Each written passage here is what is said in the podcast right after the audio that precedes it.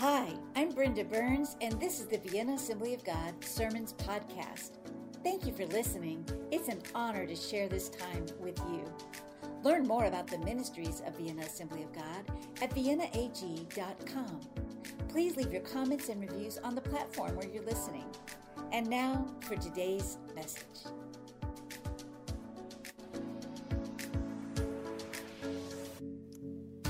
Well, it is Pentecost Sunday, and it is exciting that that happened to be the day that we set that we would be here together in the sanctuary worshiping. And we are in a series called All Things New. And today we're going to be talking about new power. The theme verse for this all things new is from Second Corinthians 5:17. And I've been reading it for several Sundays in a row. So today I'm reading from a different version just to hear it said a little bit differently. This is from the Common English Bible version and it says it this way. So then, if anyone is in Christ, that person is part of the new creation. The old things have gone away, and look, new things have arrived. We have talked about that after Jesus rose from the dead, we moved into a period of all things new. We have talked about the new birth, the second chances, the new paradigm that we're called to, a new crop, a different kind of fruit that we bear. And last week we talked about a new song. And I hope you found yourself singing unto the Lord this week. And I'm going to continue to encourage that, that we participate in the new song of the Lord. But today we're going to talk about new power. And the story of the day of Pentecost is found in the book of Acts, chapter 2. But I'm going to be looking at chapter 1 as well. And I want to also look at a passage in Luke. So, the book of Acts, many scholars um, understand it to be the second volume of a two volume work by Luke, the Gospel of Luke and Acts. And so they are they, they were both written by Luke. It's two volumes. And there is a passage in Luke 24 that then gets somewhat repeated in Acts chapter 1. And it's kind of like I just did. I gave you a little bit of a review of what we've talked about before. Sometimes it fills in a little more detail or something like that. So, to, to just get us in our bearings here, I want to read this passage in Luke 24 before we move into Acts. In the Gospel of Luke, it you if you just read it straight through chapter 24, it makes it sound like all this stuff happened on one day. It makes it sound like in the morning Jesus was dead, or they thought he was, and then they went to the tomb and they found it empty, and then it was amazing, and then these guys were walking to Emmaus and they saw Jesus, and, and then they realized they didn't know it was him, and then they realized, oh, it is him, oh, he's alive, and all these things happen, and then at the by the end of the chapter, Jesus ascends into heaven, and it sounds like it all happened in one day, but later when we read in chapter one of Acts, we'll understand that was sort of a summary of what happened after Jesus rose from the dead. But this is in verse 44 of Luke 24. Jesus is speaking. Then he said, When I was with you before, I told you that everything written about me in the law of Moses and the prophets and in the Psalms must be fulfilled. Then he opened their minds to understand the scriptures. Friends, just imagine going to that meeting and Jesus Christ Himself is opening your minds to understand all of the scriptures from the law of Moses through the prophets, through the Psalms. This is what the disciples experienced. And He said, Yes. It was written long ago that the Messiah would suffer and die and rise from the dead on the third day. It was also written that this message should be proclaimed in the authority of his name to all the nations beginning in Jerusalem. What is that message? There is forgiveness of sins for all who repent. And you are witnesses of all these things. And then he says, And now I will send the Holy Spirit, just as my Father promised. But stay here in the city until the Holy Spirit comes and fills you with power from heaven. So that's Luke's recording in the Gospel of Luke 24. Let's look down at Acts chapter 1. For some of you, these scriptures will be very familiar. For others, if this is the first time you're hearing it, God, I'm praying, Lord, please help me to expound these for you in a way that helps you be captured by it and want to receive what God has for you today. Acts chapter 1, verse 1. In my first book, I told you, Theophilus, about everything Jesus began to do and teach until the day he was taken up to heaven after giving his chosen apostles further instructions through the Holy Spirit. During the 40 days after he suffered and died. So there's how we understand that was longer period of time. He appeared to the apostles from time to time. And he proved to them in many ways that he was actually alive. And he talked to them about the kingdom of God. And he talked to them about the kingdom of God. Part of this expounding the scriptures, explaining from the law of Moses through the prophets, through the Psalms, explaining where he is in that is talking to them about the kingdom of God. Once, when he was eating with them, he commanded them do not leave Jerusalem until the Father sends you the gift he promised, as I told you before. Waymaker, promise keeper. John baptized with water, but in just a few days, you will be baptized with the Holy Spirit. So, when the apostles were with Jesus, so he just said Jesus would appear to them from time to time during this stretch of 40 days. When the apostles were with Jesus, they kept asking him, Lord, has the time come for you to free Israel and restore our kingdom? Now, what had Jesus been talking to them about? Every it, what did it just say? Jesus had been talking to them about the kingdom of God. What did the disciples want to keep asking him about? Our kingdom. They, it was like he had to constantly redirect their attention he is talking to them about the kingdom of God. And they thought they understood what that meant. They thought they understood what it was going to look like and who was going to be in charge. And who was in charge right then wasn't God's will. They, they just knew that according to the scripture, it was not supposed to be that the Romans were ruling over them. They thought they knew what Jesus was going to do, and he's asking, they're asking him, Is this the time? Now is it time? Now that you've died and, and been buried and risen again, now is it time? What did Jesus say? He replied, The Father alone has the authority to set those dates and times, and they are not for you to know. But you will receive power when the Holy Spirit comes upon you and you will be my witnesses, telling people about me everywhere in Jerusalem, throughout Judea, in Samaria, and to the ends of the earth. So, this is a, uh, exactly what he had already said in chapter 24 to all the world. So, he, the, only the Father knows when all of these things this restored kingdom that the disciples thought they should have, he's the only one that knows those.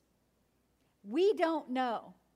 You will still hear people from time to time try to claim that they know when Jesus is going to come again, or that they know the right way to bring in the kingdom of God. Jesus said, The Father is the one, only He knows. But you will receive power. So, what is this power? What is the power that we receive? To be His witnesses to be his witnesses, to tell the world about Jesus, to talk about Jesus, to share about Jesus, to live our life about Jesus. That is the power that we will receive. Now, I've got a long section here in Acts chapter 2, and it's because today is Pentecost Sunday, and it, it bears the it is the right thing for us to hear the story of Pentecost Sunday. So hang in with me while we read this passage in Acts chapter 2, starting at verse 1. On the day of Pentecost, all the believers were meeting together in one place. I should say, what has happened in between here is that they witnessed the ascension of Jesus. They witnessed the ascension of Jesus, and now they are waiting. Verse 2 Suddenly, there was a sound from heaven like the roaring of a mighty windstorm, and it filled the house where they were sitting. Then what looked like flames or tongues of fire appeared and settled on each of them, and everyone present was filled with the Holy Spirit and began speaking in other languages as the Holy Spirit gave them this ability. This is what happened on the day of Pentecost. At that time, there were devout Jews from every nation living in Jerusalem. When they heard the loud noise, everyone came running and they were bewildered to hear their own languages being spoken by the believers. They were completely amazed. How can this be? They exclaimed. These people are all from Galilee, and yet we hear them speaking in our own native languages. Now, verse 9 begins this list of all the nations, and the scholars are intrigued by this list. How did this list come together? Because this was an unruly large crowd, but in some way, Luke had received this list, and so here's what it says Here we are Parthians, Medes, Elamites people from Mesopotamia, Judea, Cappadocia, Pontus, the province of Asia, Phrygia, Pamphylia, Egypt, and the areas of Libya around Cyrene, visitors from Rome, both Jews and converts to Judaism, Cretans and Arabs. And we all hear these people speaking in our own languages about the wonderful things God has done. They stood there, amazed and perplexed. What can this mean? They asked each other. But others in the crowd ridiculed them, saying, They're just drunk, that's all. Then Peter stepped forward with the 11 other apostles and shouted to the crowd. This was a large situation, and he's having to shout to even be heard. Listen carefully, all of you fellow Jews and residents of Jerusalem, make no mistake about this. These people are not drunk, as some of you are assuming. Nine o'clock in the morning is much too early for that. No, what you see was predicted long ago by the prophet Joel. In the last days, God says, I will pour out my spirit upon all people. Your sons and your daughters will prophesy. Your young men will see visions, and your old men will dream dreams. In those days, I will pour out my spirit, even on my servants, men and women alike, and they will prophesy, and I will cause wonders in the heavens above and signs on the earth below blood and fire and clouds of smoke. The sun will become dark, and the moon will turn blood red before that great and glorious day of the Lord arrives. But everyone who calls on the name of the Lord will be saved. Hallelujah. And then Peter went on and preached for quite a while there. And, and we understand that we don't even have his full sermon because Luke says he went on preaching for a long time. But we have his sermon. And then down by the end of it, verse 36 So everyone in Israel know for certain that God has made this Jesus, whom you crucified, to be both Lord and Messiah. Peter's words, the scripture says, pierced their hearts. And they said to him and to the other apostles, Brothers, what should we do? Peter replied, Each of you must repent of your sins and turn to God and be baptized in the name of Jesus Christ for the forgiveness of your sins. Then you will receive the gift of the Holy Spirit. What had Jesus said? What is the message? What is it that we are witnessing to? That there is forgiveness of sins. Friends, we may think that that's like just a little something that we might need every now and then. This is the story the forgiveness of sins. We have been set free. Our we are no longer in debt to the sin life in Jesus' name. This is the story. You can receive forgiveness of sins. he says, then you will receive the gift of the Holy Spirit. And then, verse 39 this promise is to you, to your children, and to those far away, all who have been called by the Lord our God. This is the word of the Lord. Father, please help me for the next just few minutes here to finish this off. Anoint your word and anoint our hearts and minds. Burn within us, Lord, that which you'd have us to understand today. In Jesus' name, amen. This promise is to you. As I was preparing for today and, and studying this passage, that line that I've read thousands of times in my life before just captured me. This promise is to you.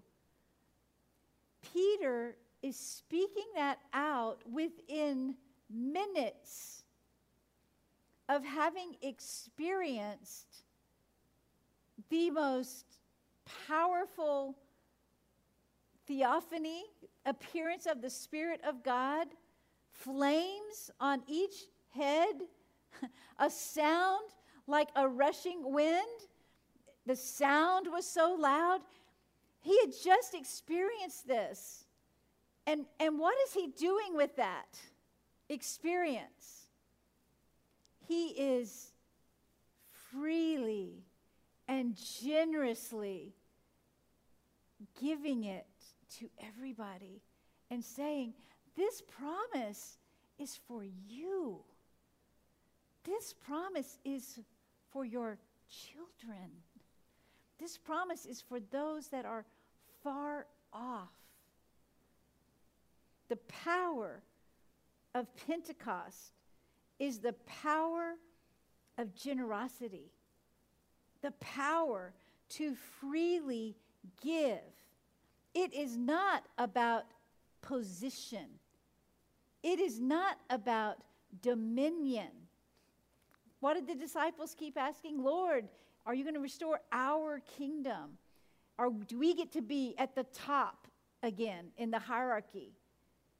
No. That's not the kind of power that Jesus is talking about.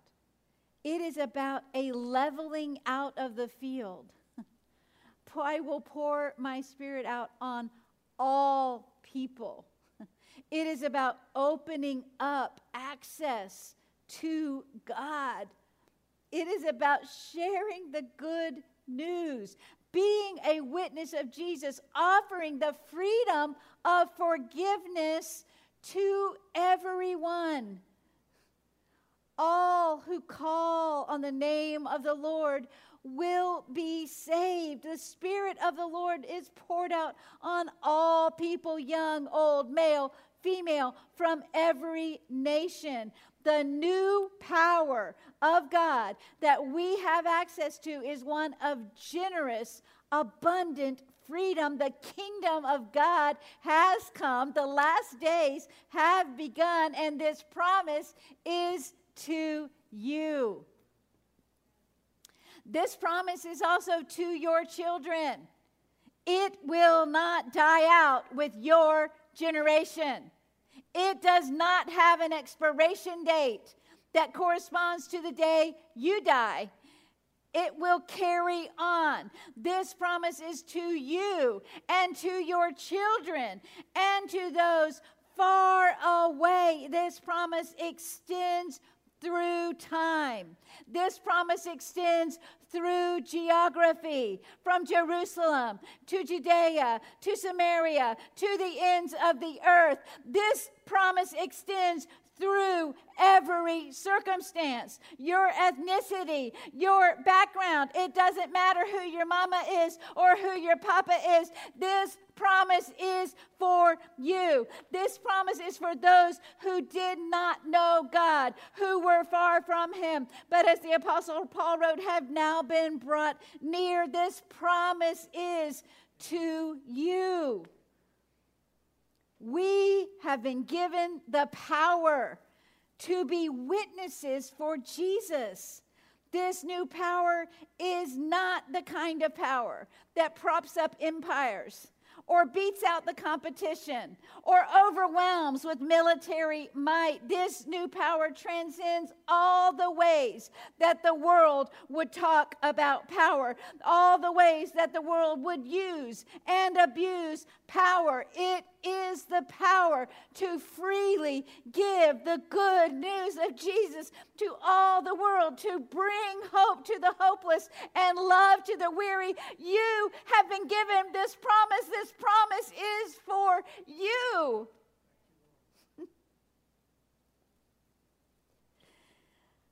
We're going to worship to end this. I'm going to ask the worship team to come back up, but I want to ask you a question. In what ways do you struggle to be a witness for Jesus? This promise is for you. Do you struggle with doubt? This promise is for you. Are you held back by fear? This promise is for you. Have you gotten proud of your status as a believer and lost compassion for others? This promise is for you. What is hindering you from being a witness for Jesus? This promise is for you. Have you lost your first love? Have you begun to cherish a sin rather than repent of it? This promise is for you. Do you ache to see justice come for the oppressed? This promise is for you. Are you overwhelmed when you see poverty and hopelessness in the world? This promise is for you.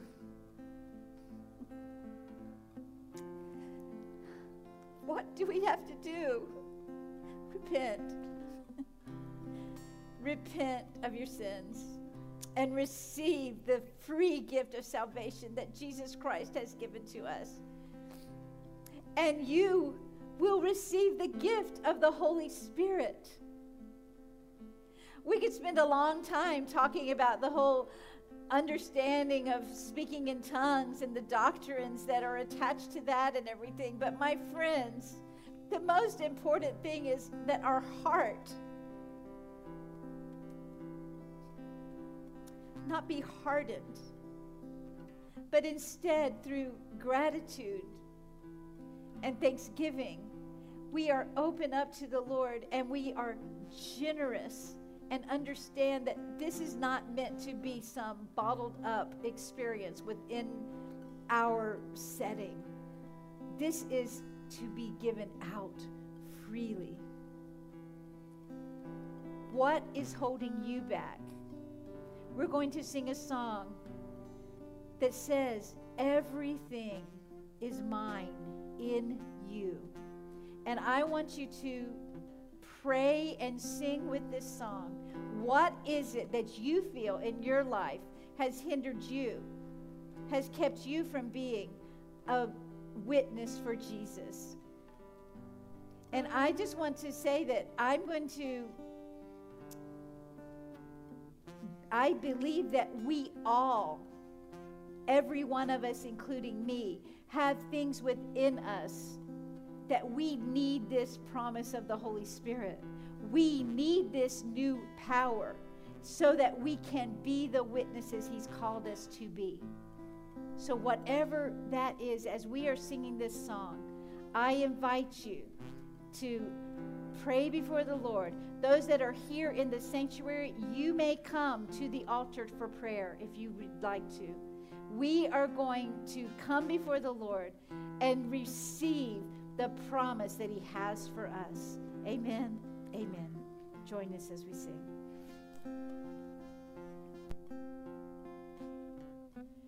Everything is mine in you. Even when my heart is breaking, everything is mine in you. Even when my hands are empty, everything is mine in you. Oh, in you.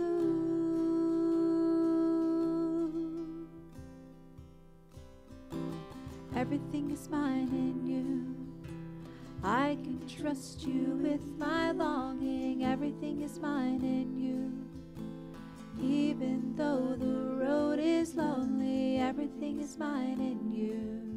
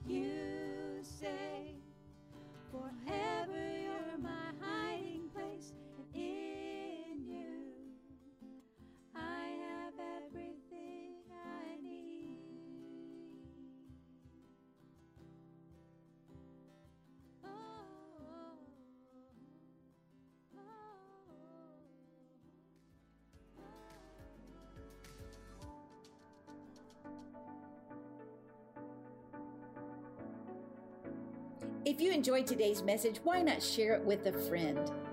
I invite you to subscribe at Apple Podcast and our YouTube channel. We'd love to hear your feedback and comments. So glad that you were with us today. Look forward to seeing you next week. At Vienna Assembly of God, we love God, others, and life, and we're leading our community in a growing relationship with God.